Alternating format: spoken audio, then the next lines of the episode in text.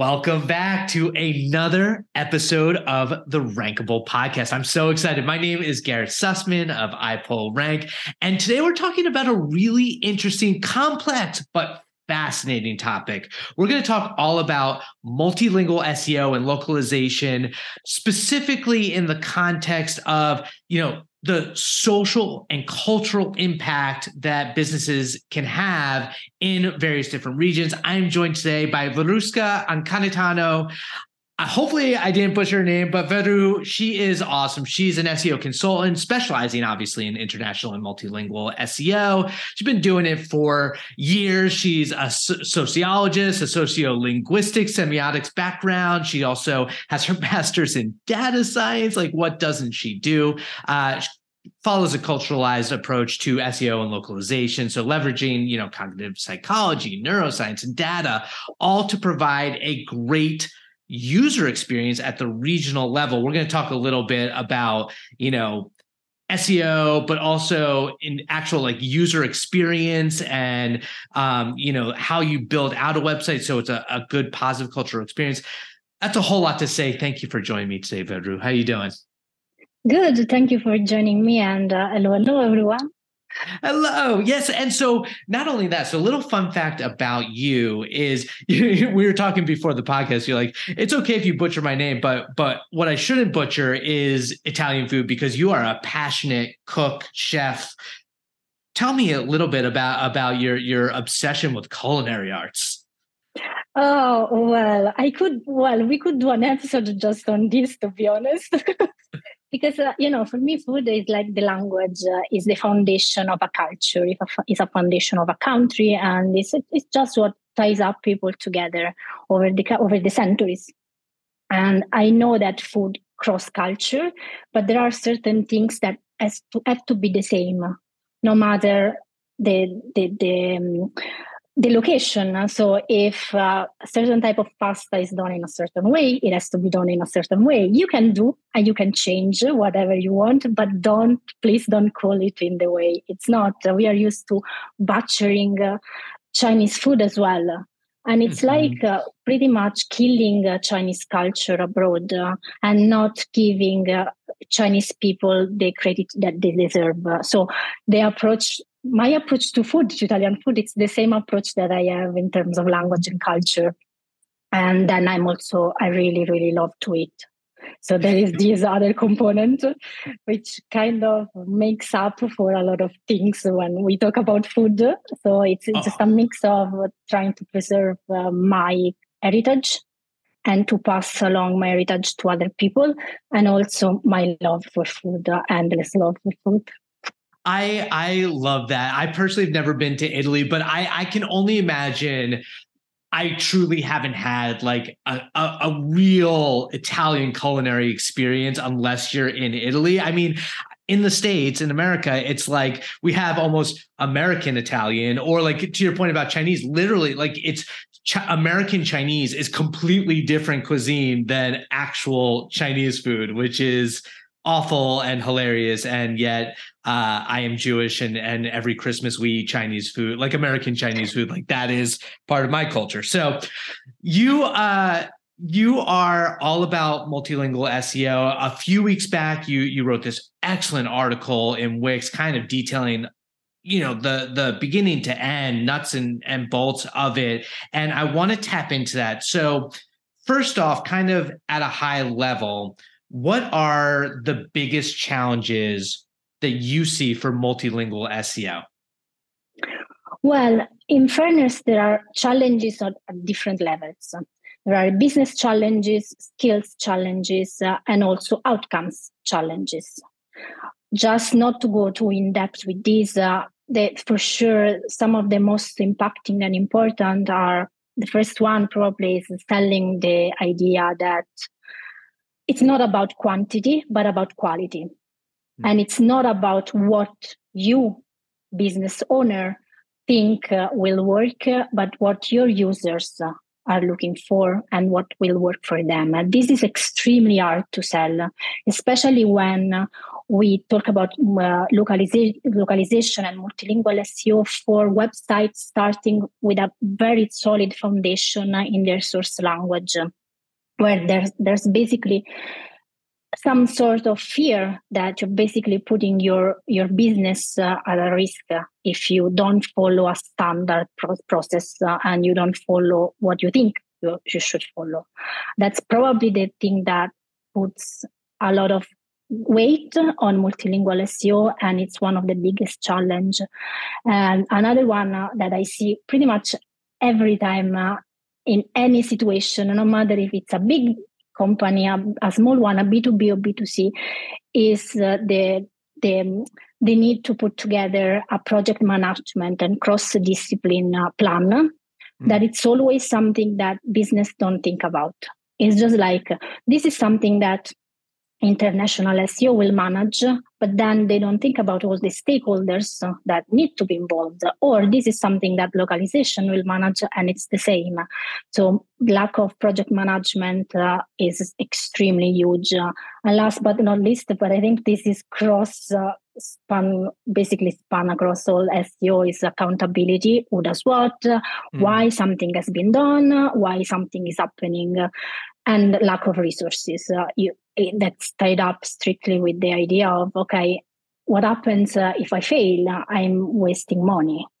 While if I follow a standard approach, uh, it's easier, you know, to to justify if you are failing you know and and and it makes so much sense of like why a business might oversimplify the complexity of moving into a new market. And you kind of hit the nail on the head where it's like you have to actually plan out and project manage market research, content generation, and SEO, and it all plays together. And we're going to talk a little bit about the business strategy of it too, because that's almost like the first part before you even consider like it's obviously it's not just about translation translating into a different language it's so much more but what would you say assuming that you do everything right you plan and you move into this market what are the benefits of a well executed multilingual seo strategy? So for me i know that the majority of seo people uh, and marketing people think that the ultimate goal uh, is uh, revenue so conversion. Uh, the truth is that we have multiple level of conversion and in terms of multilingual seo uh, for me, it's uh, deepening your relation with your target users in order to to kind of create foundation for brand loyalty.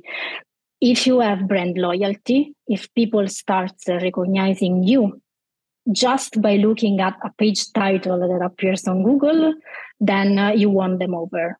And uh, it's the basically multilingual SEO. That's why I always say that multilingual SEO is the way to understand uh, how people search in other countries, but also to anticipate what they may search for in a specific time frame, in a specific language, in a specific country. The, the ultimate goal is to deepen the relation the company has with them. Yeah, it's it's very interesting how important it is to get that right. To your point with like SEO, you you talk a little bit about the idea of like even if you you get the title tags and the meta description um, for your target keywords right for a specific area, once they go to the actual website, if that's not aligned with it in terms of their expectations of what the what the page will look like the kind of that region standards for the offer and the visuals and and the placement of the elements then it's not going to work right? Correct correct. Uh, it's uh, there is an, an extra layer when we talk about multilingual seo which is uh, it's it doesn't stop uh, at optimizing on page uh, and off page elements. Uh, it has to include, of course, it's not our job, but it has, it has to include um, considerations about the UX side of things. The conversion rate, not all the markets behave in the same way. If you go to Germany, for example, Germany is a great, great example. I love working with German people and German countries uh, if you place a, a strong uh, conversion CTA on top of the page, uh, they don't do anything. They just they may leave German people because they are skeptical. the mm. majority of them are, are, skeptical. You need to convince them. To convince them, you may need, for example, a testimonial on top of the page rather than just throwing the benefits or what of your product, for example, or your offer. So they want to see the real value behind the marketing uh, chit chat. and every market every market behaves differently and that's the beauty because we tend to think in seo that when people see our a page ranking at fir- in the first position in Google, automatically we are bringing revenue and we are bringing conversion of any kind. It's not true in international. In multilingual, actually, it is true in international. In multilingual, if it if this is not followed by a precise uh, multilingual strategy at every level, it's a failure, complete failure. And the first one to suffer is SEO, of course. It's man, it's so interesting. We're gonna get it. We're gonna get a little bit into that idea of like targeting by country or region as opposed to just language. But starting at the beginning, obviously the C-suite can't wake up one day and be like, "Oh, we're just gonna like move into a new market." Like, there's so much planning and thought that goes into it. How, as a business, and to your point, tied to revenue, how do you conceive your multilingual strategy? Like where do you start? What questions should the business be asking themselves considering that they need to like take into consideration seo content market research? Yeah this is a very hard question now because there are a lot of consideration that really depends on the business. But the very first thing to understand uh, also for mm, understanding for analyzing if multilingual SEO would work is to understand if the product is a fit for a specific market and most of all from what angle. Because i can have a product that can work in your market but what's the angle i should tackle to make sure that my users feel empowered and they want to try my product and they want to become my customers and this is a very first superficial layer. Sometimes it's not up to us, it's up to the business analyst to decide this, but SEO can actually tap on this uh, with keyword research, for example, with the competitors analysis. But most of all, and here comes my weird sociology, social linguistic background, nerd stuff, with market research and analyzing user habits in terms of uh, uh, web consumption, content consumption, product consumption. And there's something else that I want to throw in this conversation, and something that sometimes business don't think and marketers don't think about the the biggest question one of the biggest questions should always be can i offer the same experience uh, to all my customers uh, regardless where they are? Do i have for example customer representation uh, in each country that i target? Uh, what happens uh, if someone land on my page because seo did a great job but then they they need more information can I offer them support in their language? It's where it's like a concatenated things, uh, you know, everything falls behind everything else. Um, so it's not just uh, okay, competitors are doing this, volumes are high, probably the product is a fit. It's also how much support can I give to them? It's so complex. I mean, and then to that point, there's also the pricing aspect of like when you do bring it back to revenue, Correct. you know, can someone in South America, you know, like afford this? I remember working for a graphic design company and and the way the cultures, you know, think about graphic design is going to be different and what they're willing to pay. And so there's so much research. So one you, idea you mentioned is, is looking at competitors' uh, perspective for SEO in terms of implementation, is it like if you don't already have a presence in a market, do you need to like work with someone locally there to really understand it? Like, what do you recommend for businesses to do that local research? Definitely going local. Yeah. The more, well, actually, there are two different levels. Uh, there is uh, more cross cross cultural uh, research that you can do in house, uh, and with resources that you have, uh, starting from sales team, uh, customer team, customer service team, um, everything basically. Also, the um, consumption of the content on your website. uh, users landing on your website uh, from other countries, uh, simply using analytics or any other tracking tool. Uh, but then, to me, the real value is in local people mm. because they know what's going on and they know what can work in terms of research as well. Some countries, for example, uh, for some countries, uh, focus group are still massive, and you can gain a lot of information from focus group. Others are more used, for example, to online survey because they are at an advanced stage. Mm-hmm. So you really need to grasp uh, the situation by uh, talking with local people, with local experts, uh, starting from day one so the process should always include local people from day one, whether it's an agency, a skilled freelancer, consultant, uh, another company, whoever it is, uh, they'll just go local, definitely. And and to that point, it's interesting because it makes you understand why a business might do like a much smaller in scope pilot program when they're entering a new market so once you know your strategy and all of the different components of the business are aligned and how you're going to like, you know, market the product and and offer support and pricing and all that, when you start doing the SEO component, what does that look like? Like where do you begin with implementation? What do you recommend for your clients? So usually the, that's probably the, the hardest part. Uh, it's uh, to sell them uh, what to do from an SEO standpoint because we are in SEO and in business uh, we tend to think that the moment you implement hreflang it's fine it's okay you're done. But my recommendation is always go uh, from once the strategy has been approved and we are all aligned let's start uh, giving uh, accountability to the person or the people in charge of the keyword research because that's the first thing. So put them in front of the source uh, website. Let's say you are you are you have an, an Australian website that you need to localize to SEO localize to bring to life in Italy. Ask the local Italian person or company or agency, whoever it is, to do keyword research uh, not based uh, on what it's on the English website, but on what's on the brand, on the core business, on the product because this is going to be the foundation.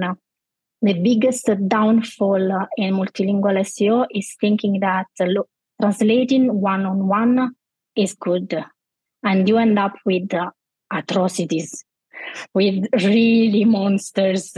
I remember working once for a company, big e-commerce. Uh, they wanted to, they really wanted to get a category page that is was really strong in, in the US to uh, EMEA markets. And I fight, fought, fought, fought, and just say, we don't have this thing. We should change it for another much more performing category and focus on this. They didn't want to. And then there was, uh, I said, okay, let's do what you want to do. I tried my best. It didn't work of course, the minute we put the content of that page uh, in Spain, uh, Italy, France, and if I'm not wrong, Portugal, there was a drop in revenue. There was basically no revenue, no ranking, people not looking for. And so I built basically a case saying, You did want this, uh, you made a mistake, I told you. And that's yeah. the result. Well, it's it's almost it's to your point about accountability. That's really not that it's unfair to the SEO, but it's like you know if you are the in-house SEO who's part of this campaign and you're in charge of it, and the requests or the requirements from the business aren't properly put in place, then if you're not seeing the results, that isn't necessarily the SEO's fault if they've done their appropriate research. So it's really on the SEO in a lot of ways to educate the yeah. C suite that this, like to your point, this is why it isn't working. Yes, that's correct. And to add to this, uh, accountability also means uh, not just reporting on successes and failure but also knowing when to stop and where to stop mm. because one of the biggest that what i see i think it's a big big issue that sometimes uh, people from different teams tend to overlap mm. yes and in multilingual seo this happens uh, way more often than in other cross uh, department, cross team working. SEO crossing over localization, localization crossing over SEO, and then it comes paid as well. So there are so it, to make sure that everyone is accountable for a piece of the project. Everyone needs to know when to stop and where to stop. Yeah, because uh, that's every every single sorry, go ahead. no. Go continue. That's interesting. Because you know every single team uh, has different KPIs and goals, Mhm. and uh, those goals should always tied up uh, with the final results you get when you work on a project. The moment uh, you start crossing too much, you screwed up your own KPIs and other people's KPIs. Yeah. Oh, yeah. And especially the bigger the organization, to your point, the more stakeholders that are ultimately involved, the more potential for silos that still require a ton of conversation. I mean, I can imagine, you know, kind of jumping back to the beginning, but that's why SEO, like, and SEO needs to be in the room from the beginning of these types of projects. Like when we even were talking site architecture, you mentioned, you know, hreflang and category pages you wrote in in your Wix article about you know even in Europe the way that French folks versus Italians and Germans value products. I'd imagine you say Italians prefer to purchase from an Italian company. So it's like you'd think that would inform their don't using a country domain using like a .it as opposed to necessarily doing a commercial domain. I feel like it can get very complicated when you get to some of the technical site architecture considerations there. Definitely.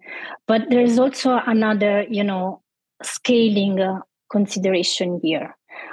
I, I would love to be honest to, to do everything by the book but Mhm. when you work with big companies uh, it's it's almost impossible Uh, and i think that's where you know uh, it's when the implementing certain uh, it, it's not more about the architecture when you work on big projects it's more how we implement uh, or how we integrate uh, cultural uh, and local things uh, within an existing and a kind of a templatized page. Because if I, in, if you think about amazon amazon is one of the examples in my wix article. The template is always the same Mm, and you know yes. you are into Amazon now. But then, if you go to Amazon uh, France, uh, you see the specific section highlight, uh, which is all about French product. If you go to Germany, they don't have a specific German pro- uh, section, but they have the Italian one uh, because cultural proximity, but most of all geographical proximity. So sometimes, uh, very often, actually, it's not about the technical nitty gritty stuff as much, but Yes. most about the experience, the local experience, and tackling that that side. I I suppose it. I think it's harder than just going uh, with technical recommendation. And so to that point, what do you typically recommend when you're talking about the content on the site? You know, you you you mentioned the term like kind of transcreate, where it isn't just obviously a translation. Um, there's you know the the the cultural nuances, whether it's you know linguistically or you know visually and conceptually. How do you think about making that experience culturally revel- uh, relevant? And how I guess when you're talking about strategy, how specific do you need to get to region versus generalized? Like, how do you determine? Uh, the determination of the region uh, depends mostly by the language. Uh, so we have, for example, we have this weird, uh, super weird uh, idea that uh, if you use uh, neutral, what is called, uh, which is not neutral Spanish for Mexican, you can actually target all the Spanish countries, but it's not true because the language uh, is the result uh, of social, economical, uh, political, cultural changes over time, uh, and the way they use certain type of language differs from the way someone from Colombia use the same type of type of word or as, different words. So uh, again, in an ideal world, you would like to have uh, every country a specific domain for every country and that's not always possible. So in terms again uh, for me to to make sure that it works uh, it's tied up to two things uh, the product fit right. and also on a very very very basic level uh, um, how spending habits uh, and uh, users habits uh, in a specific uh, in, in that specific niche that I want to target. The only the only way to that to drive social and cultural awareness is to be aware to where, for example, social issues lie. For let, let's let's think about, for example, now that the situation is critical in many countries, uh, an e-commerce website uh, targeting, uh, let's say, well, we are all in a crisis, so whatever country is fine. Right, right. I mean, let's say Irish people, they they want they, to bring um, awareness to make sure that the need of Irish people are met. They start they need to start using uh, catchy phrases, uh, catchy elements uh, that somehow help them understanding the content that they are reading. Here in Ireland, we have a crisis, house crisis uh, going on at the moment. Uh, so everything that tackles this aspect, not just uh, on um, home on websites where do you search for a house basically but pretty much everywhere yes has the responsibility to address this kind of issue can address this kind of issue using a specific type of language uh, using specific elements and something that make feel people supported and also you know empowered uh, if they are searching for example for items that cost less than yes. uh, they should search for. I don't know if it's clear. It's kind of a very hard concept this uh, to streamline uh, because it takes into consideration a lot of things. Uh, and when you think how, how can SEO bring cultural awareness, to me the first things to to get comes to mind is that we have the power to stop inequalities uh, using uh, appropriate words wording. Right. And we have the power to stop stereotypes. we I'm lucky enough to work uh, in languages, mostly in languages that are not gender neutral. and I strongly, strongly advocate for this. This is a power that SEO has to strong to strengthen uh, certain values uh, from the very first interaction. It's so interesting because, to your point, it's like you have this opportunity to make change, and then you know, and there's an almost an ethical, like kind of moral sort of like support for that. And yet, from a business standpoint, you could see, I think this happened. Uh, Miriam Jessier did a, a, a great uh, Twitter thread and talk about it a couple months ago about in France and and how you know to your point about gendered language. And then there's the business component. If people are searching in old anachronistic sort of like you know unacceptable ways or or gendered or stereotypes that are negative stereotypes and that as a business value the business needs to make some tough decisions and be okay with the fact of well yes the search volume might not be as big in this like you know old school way. Um and so and so you you have to make those i mean i guess you could cover both but that's something that you consider a lot with when you're building out these strategies right? Yes that's true. And one of the biggest challenge and things to to do is not to think about the volumes anymore. Yeah. Because it's not that it's not that anymore.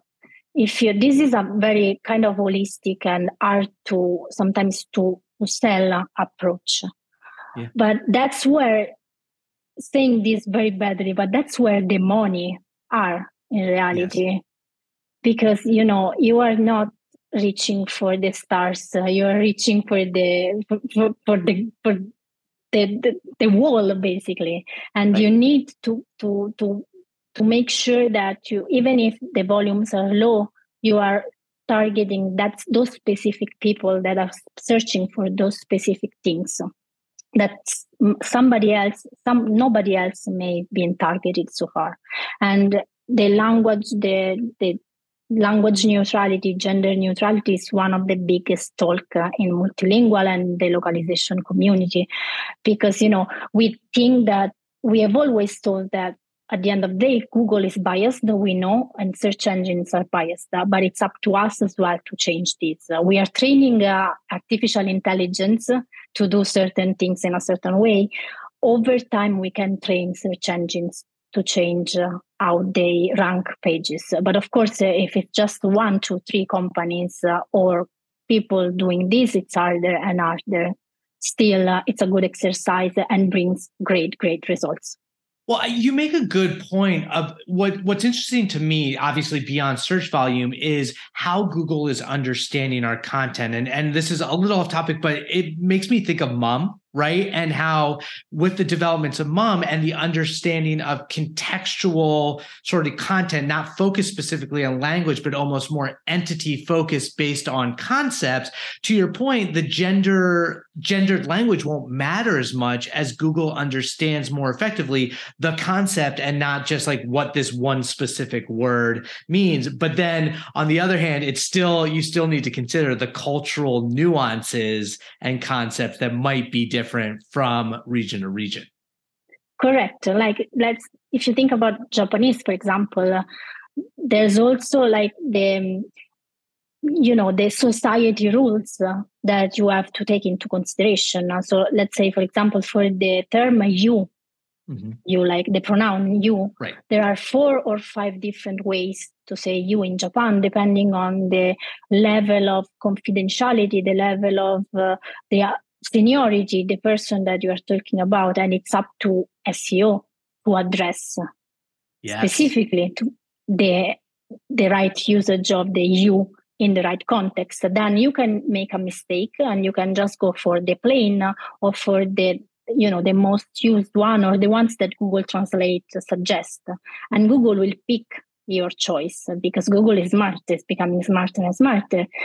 But then uh, you are doing a bad, bad service to your company and you are not bringing any value to the table and you are not really talking to the people that you want to reach out because you haven't understood the cultural and social difference meaning uh, difference in meanings of the different terms so yes I, google is smart but then uh, on the flip side uh, we are smarter we should be smarter. right. It, it, brings it back to accountability and ethical accountability of all of this. It, so you've worked with a range of clients, and just from what you're watching out there, when you when you look at these different markets, are there any examples of organizations that you think are doing multilingual SEO and localization really well that you can point to? Overall, I think that the travel space is really really doing great there's a lot of awareness because i feel that you know it's uh, travel uh, is one of those industry where you can uh, really really go wide mm-hmm. because you really can go local and one of, one of, exa- of the examples that i can think about and i may be a little bit biased is skyscanner right. Um, they have they have a structure in place where okay it is a seo but it is multilingual seo and localization together in a way that you really feel uh, it is uh, local. You really have that local feeling across all the board. And another one uh, which probably everyone knows is ryanair as well right. they brought their game uh, even further so their uh, multilingual efforts goes beyond SEO and it, it's a stunning example on how to use idioms, local jokes, um, real time marketing, uh, long term uh, SEO with a specific focus on specific uh, regional variants uh, and aspects. So it's Ryanair is another good example. On the flip side, yeah, um, there is always bad examples. I'm not going to name and shame, but I think that the B2B big organizations could also could really really really rethink the way they do multilingual. It's usually focused on quantity so you can see that they train their people to use google google translate uh, and you can see what's going on and this is my my fight. Uh, aside from italian food my fight against the google translate. I have a fight going on. Is it is it any translate. better? Like obviously it's so problematic and and you see so many examples. Like do you think they're actively trying to improve it to the point that it would be something that you'd you'd recommend for businesses? Or is it just that it just isn't ever going to get there Oh, this is. Oh, I don't want to do this. Uh, I'm not against uh, artificial hmm. intelligence. I'm actually. I worked uh, for a long, very long time on um, um, voice assistant, on developing okay. a voice assistant, uh, and I think that it's it's a powerful. It's a artificial intelligence is a powerful tool, and machine translation is a great opportunity. So, but I see is a as a great opportunity at a very the, at the beginning of the journey to enter a new market. Mm. Which is usually how it should work. So you start from Google Translate or whatever other machine translation tool or, so, or system you use, and then you scale. So the first layer you enter the market, and then you realize it's not enough. So you scale and move to the next step. So to as a starting point, yes, especially if you don't have the budget. But if you are a big organization and you have the budget, keep directly to the second step. It's you know it's it's it's very interesting the conversation around AI content, and I feel like that could be a whole other conversation between us because like our founder at iPullRank, Mike King, uh, a few weeks ago wrote an article all about why AI content's not the threat that SEOs claim. And to your point, it's like this raw translation is never going to be accurate enough. Like it's it's really, you know, maybe translations closer than just general AI content, but you need that human element of editing. And to your point, especially at the localization level, I think there's always going to be value to have humans involved in the process. I agree. I agree. And especially it's it's beyond SEO, but especially the UI. Mm-hmm. Because you know, again, uh, to, to the very first topic of this conversation, uh, if I land on a page uh, and it doesn't speak to me in terms of UI, but also in terms of elements or colors. Uh, I I want to leave because I don't understand uh, anything, uh, and uh, it's my mind. Uh, it's blowing basically because the information I find don't match with my experience with with how I, my mind has been trained and the training is a you mind training psychological the, the psychology behind how we interact with things as a groups uh, inter- influence a lot all of these. Uh, so definitely, I see a future in uh, AI for multilingual and localization, uh, but still, I don't see it as a replacement. Uh, a big help, again, mm-hmm. especially probably mostly only at the very first uh, level, at the very first the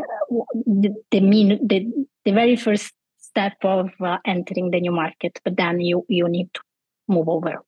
Oh my gosh, there's so much that we could cover. I mean, like in terms of the elements on the page, and you, you were almost, for the most part, I think you have a few uh, Tagalog examples in your Wix article, but like we're talking mostly Romance languages to begin with. I mean, you think about Baidu as a search engine for you know like Chinese, like that's Chinese Cantonese is a whole different, you know, even way that you read the language anyway. But I could talk to you about this is so awesome. I could talk to you about this all, uh, you know, forever. But I want to I want to dive into rapid fire rankings. Are, are you ready to do some rapid fire rankings with me? Yes, let's try to do this. Okay. I'm still awake, so yes. Here we go. We'll keep our answers short. We'll dive in. We'll get some music on the clock and let's do this. Okay.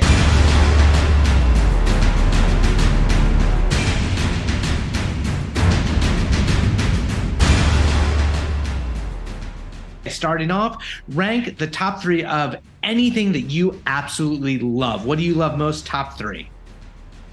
And Ahref, SEMrush, Google Suite, especially. Oh, yes. But I need to add two more because I think they are super underrated in our community, and it's Tableau, which is oh, software yeah. and integrated with Python. I think you did an, uh, you had an episode uh, earlier about this, and I feel that these two are something that these two tools uh, or yeah tools let's call tools uh, are something that we really need to consider more in our job Ah, best. Those are great SEO tools, and yeah, Marco Giordano went went hard on the Python, so into it. Okay, rank your best SEO or marketing win. Yes, so I basically uh, was in charge of launching an e-commerce, uh, American uh, US e-commerce to EMEA market uh, and APAC. And uh, we, I, I, didn't do anything special. I just used uh, my skills in tapping into local user needs, motivation, issues, problem to solve, everything, social situation, completely forgetting about what's up, what was happening in the US website. Uh, this brought massive traffic, uh, most of all leads, uh, a lot of brand awareness. Uh, and so I ended up leading the same strategy and the same uh, website also for the US. Wow, that is, it's incredible. Okay, so rank your best SEO trick or tactic. This is I, I don't know if it's pure SEO. I think it's pure a trick, which is, can be or not be SEO. I love to creating and ask to create comparisons pages uh, for non-competitive players uh, between uh, non-competitive players uh, because it's where sometimes uh, you can discover that a functionality can do the same trick that a functionality from one of your uh, no, from what you consider your non-competitor can deliver the same results uh, as one of your functionality and that's why you don't get the users that you want because someone else is stealing uh, the game stealing the, the, the yeah stealing the, yeah is, is stealing the users from you sorry right. I, lost I love that. I mean, and, and most of the times it's Excel, right? Um, rank what you love most about SEO in general. Um, so I work at the intersection between SEO and localization, managing processes, people, pretty much everything. So for me, the best uh, thing uh, is to be able uh, to be right.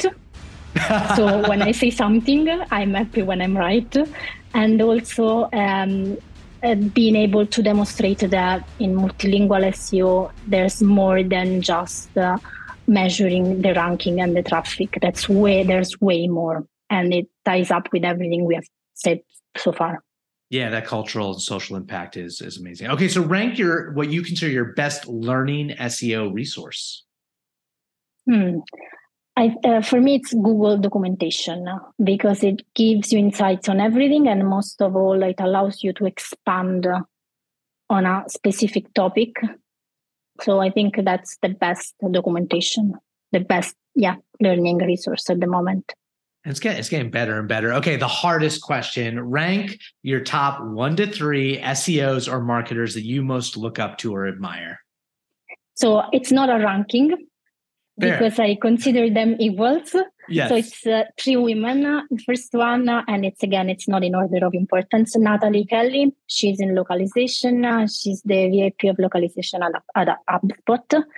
Then uh, Motoko Hunt, mm-hmm. which is uh, yeah a fame name, known name in SEO. I like her approach. I like how she can uh, delve into topics that rely on what I do. That basically speaks to what I do. And then Cindy Gallop, she's a all-round marketer, powerful uh, female, uh, powerful woman, uh, and I really love uh, her way to approach complex topics, and most of all to shine a light uh, on. Uh, it's not on basically women's issues or women strengthen. She she's a force. She's awesome. Um, okay, and finally, rank your number one cause or charity that you want to promote.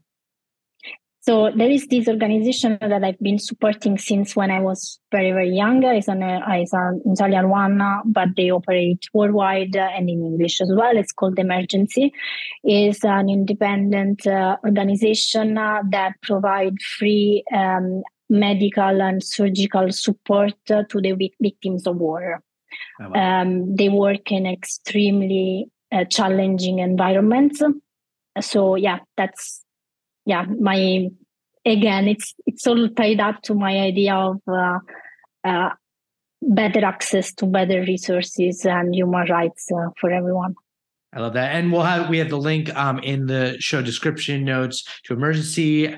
This has been awesome, Veru. So, so many great insights. And even for anyone who's listening to this that doesn't do international SEO, like we said at the beginning, this applies to anyone that's in multiple regions where you have different cultures or different audiences, you know, to pay attention to those components that ultimately will help penetrate those markets and, and bring social and cultural awareness um, to those issues. Thank you so much for being my guest. If someone wants to find you online, where's the best way to get in touch? Oh, that's very hard. So there's my website. Um, mm-hmm. That's my surname, anconitano.com. It's in the right right up, so it's so nobody forget because yep. it's really hard. Then I'm on Twitter. Search for Veruska and I should, should comes up. If Twitter will if will exist, we don't know in a couple of weeks. Who knows? And on LinkedIn, uh, search my name and I'm there. So Oh, by the way, full circle, your Twitter handle. Can you tell everyone what that oh, means? I knew it. So this is uh, the, the my Twitter handle is La Cucina, which means a small chef, and it's tied up to the two things uh, that I like the most, uh, which is food. It's an Italian actually handle, uh, food, uh, but also Cucina can also be used uh, as someone that cooks strategy and cooks uh, as something on their sleeve at any time. So it has a multiple meaning, but it's it, it's super weird because uh, you know every time I have to explain this, I find I kind of starting to blush. Say, how do I explain this? It's fun. You you nailed it. This this is so great. Thank you again for being my guest, Veru. I really appreciate it. Thank you so much for having me, and yes, it was a pleasure. My name is Garrett Sussman of iPullRank. This has been another episode of the Rankable Podcast. We will catch you next week. See ya and have a good one.